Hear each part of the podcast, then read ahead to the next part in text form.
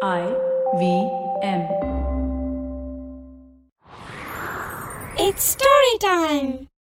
இயல்பிலேயே ஏமாளியாவும் வெள்ளந்தியாவும் இருந்த ஒரு விவசாயியோட வாழ்க்கையில என்ன நடந்துச்சுன்னு இந்த கதையில பார்க்கலாம் இது வரைக்கும் நம்ம சேனலுக்கு சப்ஸ்கிரைப் பண்ணலைன்னா உடனே சப்ஸ்கிரைப் பண்ணி பக்கத்தில் இருக்கிற பெல் பட்டனை கிளிக் பண்ணுங்க இந்த கதைகளை இப்போ நீங்க ஸ்டோரி டைம் தமிழ் யூடியூப் சேனல்லையும் ஐவிஎம் பாட்காஸ்ட் ஆப்லையும் மற்ற ஆடியோ தளங்களிலும் கேட்கலாம்.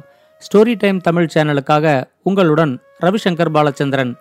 ஒரு சின்ன விளம்பர இடைவேளைக்கு பிறகு கதையை கேட்கலாம். உங்களுக்கு தமிழ் கதைகள் கேட்க ரொம்ப பிடிக்குமா? அப்படின்னா கதை பாட்காஸ்ட்ல ஒவ்வொரு திங்கட்கிழமை புதன்கிழமை வெள்ளிக்கிழமைகளை வெளியாகிற தமிழ் கிளாசிக்கல் நாவல்களை உங்களுக்கு புரியுற தமிழ்ல கேட்டுக்கிட்டே இருங்க. இத ஐவிஎம் பாட்காஸ்ட் ஹோஸ்ட் பண்றாங்க. கேளுங்க கேளுங்க கேட்டுக்கிட்டே இருங்க. வாங்க கதையை தொடர்ந்து கேட்கலாம். கருங்குழிங்கிற கிராமத்துல ஒரு விவசாயி இருந்தாரு. அவர் பேரு கருப்பு. அவர் இயல்பிலேயே ரொம்ப வெள்ளந்தியாவும் ஏமாளியாவும் இருந்தாரு. விவசாயத்தை தவிர அவருக்கு வேற எதுவுமே தெரியாது. யார் எதை சொன்னாலும் அதை அப்படியே அவர் நம்பிடுவாரு. அவரோட இந்த இயல்பை பயன்படுத்திக்கிட்டவங்களை விட தவறா பயன்படுத்திக்கிட்டவங்க தான் ரொம்ப அதிகம். அவர்கிட்ட ஒரு கழுதை இருந்துச்சு. வயல்ல அறுவடை முடிச்சு மூட்டைகளை வீட்டுக்கு தூக்கிக்கிட்டு வர்ற வேலைக்கெல்லாம் அந்த கழுதைய அவர் பயன்படுத்திக்குவாரு. ரொம்ப குட்டி கழுதையா இருந்தப்பவே சந்தையிலேந்து அவர் அதை வாங்கி பல வருஷமா வளர்த்துக்கிட்டு இருந்தாரு. அந்த கழுதைக்கும் அவரு தான் தன்னோட முதலாளி அப்படிங்கறது தெரிஞ்சிருந்ததுனால அவர் சொல்ற வேலை எல்லாத்தையும் செய்யும். ஒரு நாள் அவர் வயல்ல வேலை செஞ்சுக்கிட்டு இருக்கும்போது மழை வர்றதுக்கான அறிகுறியா வானம் இருட்ட ஆரம்பிச்சிச்சு. மழை வர்றதுக்குள்ள வீட்டுக்கு போகணுமே அப்படின்னு நினைச்சுக்கிட்டு அவர் வயல் வரப்புலேருந்து மேலே ஏறி வந்து மரத்துல கட்டியிருக்கிற கழுதையை அவிழ்த்தாரு. அந்த கழுதையை கட்டியிருக்கிற கயிறை இழுத்துக்கிட்டு அவர் வீட்டை நோக்கி நடக்க ஆரம்பிச்சாரு. மழை வர்ற மாதிரி இருக்கிற வானிலை அந்த கழுதைக்கு ரொம்ப பிடிச்சிருந்ததுனால அது வீட்டுக்கு வரமாட்டேன்னு சொல்லி அடம் பிடிச்சிச்சு. அவர் கஷ்டப்பட்டு அந்த கழுதையை பிடிச்சு இழுத்துக்கிட்டு வீட்டுக்கு போய்கிட்டு இருந்தாரு. அவர் போற வழியில பழனின்னு ஒரு திருடனும் அவனோட நண்பன் கிட்டுவும் உக்காந்துகிட்டு பேசிக்கிட்டு இருந்தாங்க. பழனி கொஞ்சம் புத்திசாலியான திருடன். ஒருத்தரை பார்த்ததுமே அவர்கிட்ட இருக்கிற பொருளை எப்படி திருட முடியும் அப்படிங்கிற யோசனை தான் அவனுக்கு வரும். அவன் திருடிக்கிட்டு வர பொருட்கள் எல்லாம் சந்தையில வித்து பணமாக்குற வேலைக்காகத்தான் கிட்டுவா அவன் நண்பனா வச்சுக்கிட்டு இருந்தான். விவசாயி கருப்பு ரொம்ப கஷ்டப்பட்டு அந்த கழுதையை இழுத்துக்கிட்டு வர்றத கிட்டு தான் முதல்ல கவனிச்சான். அவன் பழனிகிட்ட மழை வர்ற மாதிரி இருக்கிறதுனால அந்த கழுதை விவசாயி கூட நடக்க மாட்டேங்குது பாரு அவர் எவ்வளவு கஷ்டப்பட்டு அந்த கழுதியை இழுத்துக்கிட்டு போய்கிட்டு இருக்காருன்னு கவனிச்சு பாரு அப்படின்னு சொன்னான். பழனியும் அந்த விவசாயிய பார்த்தான். கருப்பை பார்த்த உடனேயே அவர் முகத்துல இருந்த ஏமாளித்தனத்தையும் வெள்ளந்தித்தனத்தையும் பழனி நல்லா புரிஞ்சுக்கிட்டான். இவரை ரொம்ப சுலபமா ஏமாத்த முடியும் அப்படிங்கிற நம்பிக்கையும் பழனிக்கு உடனே வந்துச்சு. அவன் கிட்டுக்கிட்ட இந்த விவசாயிக்கு தெரியாம அவரோட கழுதைய திருடினா எவ்வளவு நல்லா இருக்கும் அப்படின்னு கேட்டான். பழனி சொல்றத கேட்டதும் கிட்டுவுக்கு கொஞ்சம் ஆச்சரியமாயிடுச்சு. அவரு கயத்தை போட்டு கட்டி அந்த கழுதையை இழுத்துக்கிட்டு போய்கிட்டு இருக்காரு. அவருக்கு தெரியாம எப்படி அந்த கழுதையை திருட முடியும் அப்படின்னு பழனி கிட்ட கேட்டான். ஆனா பழனி சொன்ன மாதிரியே எப்படியாவது அவருக்கு தெரியாம அந்த கழுதையை திருடிடுவான் அப்படிங்கிற நம்பிக்கையும் கிட்டுவுக்கு இருந்துச்சு. பழனி கிட்டுக்கிட்ட நான் சொல்ற மாதிரி மட்டும் நீ செய் இப்ப சத்தம் போடாம என் பின்னாடி வா அப்படின்னு சொல்லிட்டு உக்காந்துருக்கிற இடத்துலேருந்து எழுந்திருச்சான். அந்த விவசாயிக்கு பின்னாடியே போய் அவர் கழுதைய கட்டி இருந்த கயிறை அவிழ்த்துட்டு கிட்டுக்கிட்ட இப்ப நீ கழுதைய ஓட்டிக்கிட்டு போ அப்படிங்கிற மாதிரி செய்கை செஞ்சான். கிட்டுவும் பழனி சொன்ன மாதிரியே அந்த கழுதைய ஓட்டிக்கிட்டு போக ஆரம்பிச்சான். அந்த கழுதைய கட்டியிருந்த கயிறை தன்னோட கழுத்துல கட்டிக்கிட்டு அந்த விவசாயிக்கு பின்னாடியே பழனி நடந்து போக ஆரம்பிச்சான். கழுதையை இழுத்துக்கிட்டு போன கிட்டு தன்னோட கண் பார்வையை விட்டு மறையிற வரைக்கும் பழனி அவனை திரும்பி திரும்பி பார்த்துக்கிட்டே விவசாயி பின்னாடி போய்கிட்டு இருந்தான். கிட்டு கண் பார்வையை விட்டு மறைஞ்சதும் அதுக்கு மேல நடக்காம பழனி அப்படியே நின்னுட்டான். கயித்தை பிடிச்சு இழுத்து பார்த்தும். கழுதை வராததுனால கருப்பு பின்னாடி திரும்பி பார்த்தாரு. அங்க தன்னோட கழுதைக்கு பதிலா ஒரு ஆளு நின்னுகிட்டு இருக்கிறத பார்த்த உடனே விவசாயி கருப்புக்கு ரொம்ப அதிர்ச்சி ஆயிடுச்சு. நீ யாரு? அப்படின்னு கருப்பு பழனி கிட்ட கேட்டாரு. பழனி உடனே அழுதுகிட்டே நான் தான் உங்க கழுத. என்னோட கதை ரொம்ப வேடிக்கையானது. சின்ன வயசுல நான் ரொம்ப கெட்டவனா இருந்தேன். என்கிட்ட எல்லா கெட்ட பழக்கங்களுமே இருந்துச்சு. ஒரு நாளைக்கு நல்லா குடிச்சிட்டு வீட்டுக்கு வந்தேன். என்னோட அம்மா என்கிட்ட எவ்வளவோ அறிவுரை சொல்லி பார்த்தாங்க. ஆனா நான் அதெல்லாம் கேட்காம அவங்கள பிடிச்சு கீழே தள்ளி நல்லா அடிச்சிட்டேன். என்னோட கொடுமை தாங்க முடியாம என்ன கழுதையா போ அப்படின்னு சொல்லி எங்க அம்மா எனக்கு ஒரு சாபம் கொடுத்தாங்க. அவங்க சாபம் கொடுத்த உடனேயே நான் ஒரு கழுதையா மாறிட்டேன். அதுக்கப்புறம் நடந்தது தான் உங்களுக்கே தெரியுமே. நீங்க என்ன ஒரு சந்தையில வாங்குனீங்க? அது மட்டும் இல்லாம என்னை அடிச்சு உதச்சு துன்புறுத்தி எவ்வளவு கொடுமைப்படுத்த முடியுமோ அவ்வளவு கொடுமைப்படுத்தி நீங்க எங்கிட்டேந்து வேலை வாங்குனீங்க. எனக்கு ஒழுங்கா நீங்க சாப்பாடு கூட போடல.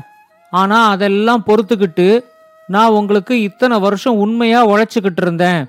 இன்னைக்கு தான் எங்க அம்மா என் மேல இறக்கப்பட்டு கடவுள்கிட்ட எனக்காக வேண்டிக்கிட்டு இருக்காங்க. அதனால தான் இப்ப எனக்கு சுய உருவம் வந்துருச்சு அப்படின்னு சொன்னான். பழனி சொன்னதை எல்லாம் கேட்ட உடனே கருப்பு அவங்கிட்ட ஐயோ நீ மனுஷன்னு தெரியாம உன்னை இத்தனை நாள் நான் ரொம்ப அடிச்சு கொடுமைப்படுத்திட்டேன். என்னை மன்னிச்சிரு அப்படின்னு சொல்லிக்கிட்டு அவன் கழுத்துல கட்டியிருந்த கயித்தை அவிழ்த்து விட்டாரு. இனிமே நான் உனக்கு விடுதலை கொடுத்துடுறேன். நீ எங்கேயாவது போய் பொழைச்சிக்கோ அப்படின்னு அவரு பழனி கிட்ட சொன்னாரு.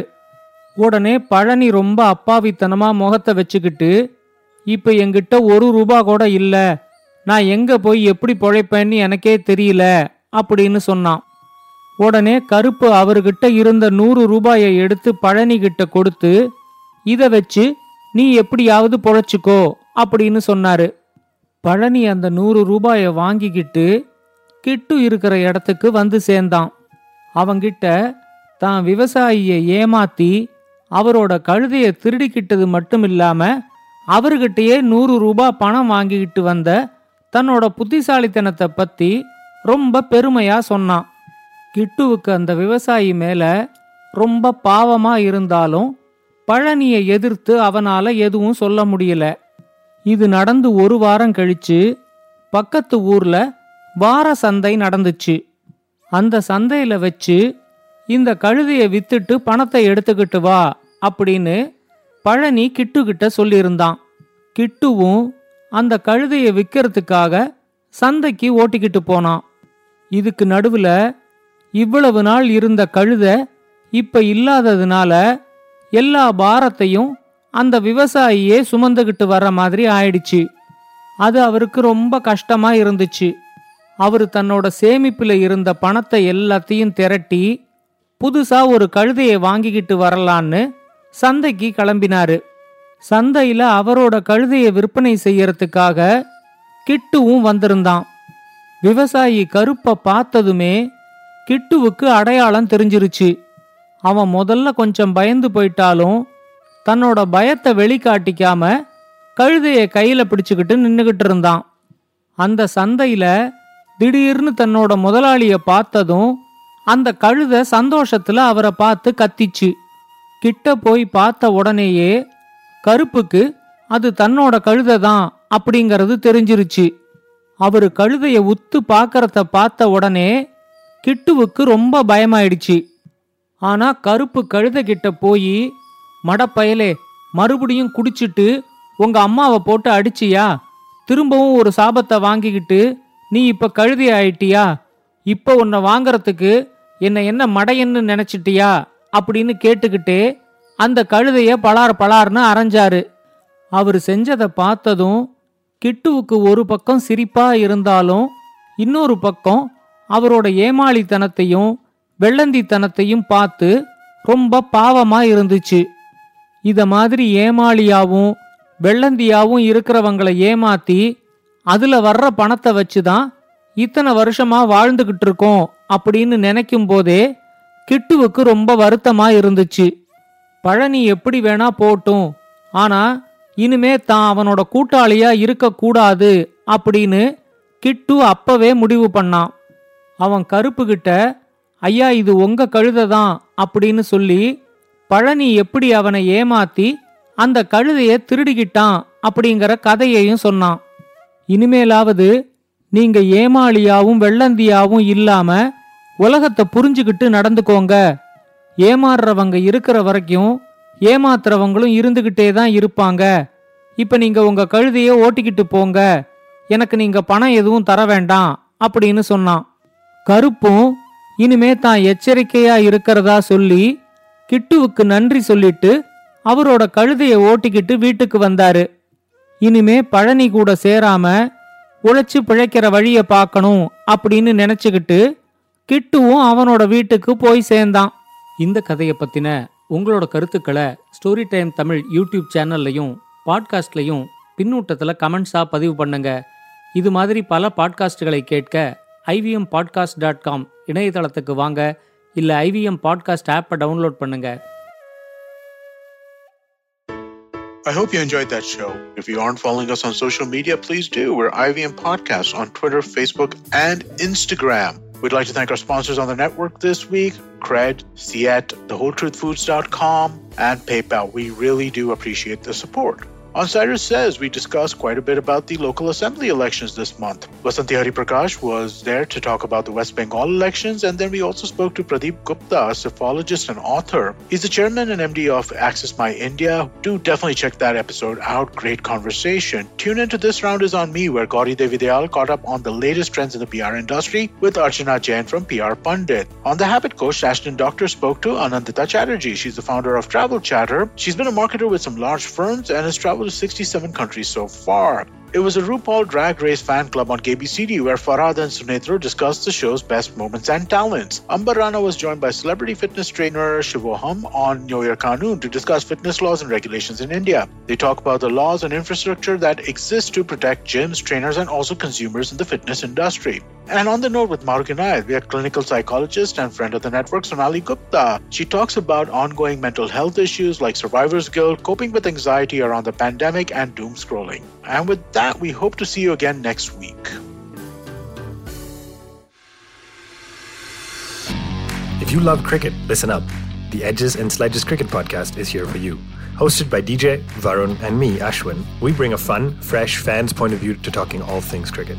Sometimes it's just the three of us, sometimes we have guests, including current and former international cricketers. For new episodes every week, check out the Edges and Sledges Cricket Podcast on the IVM app, website, or wherever you get your podcasts.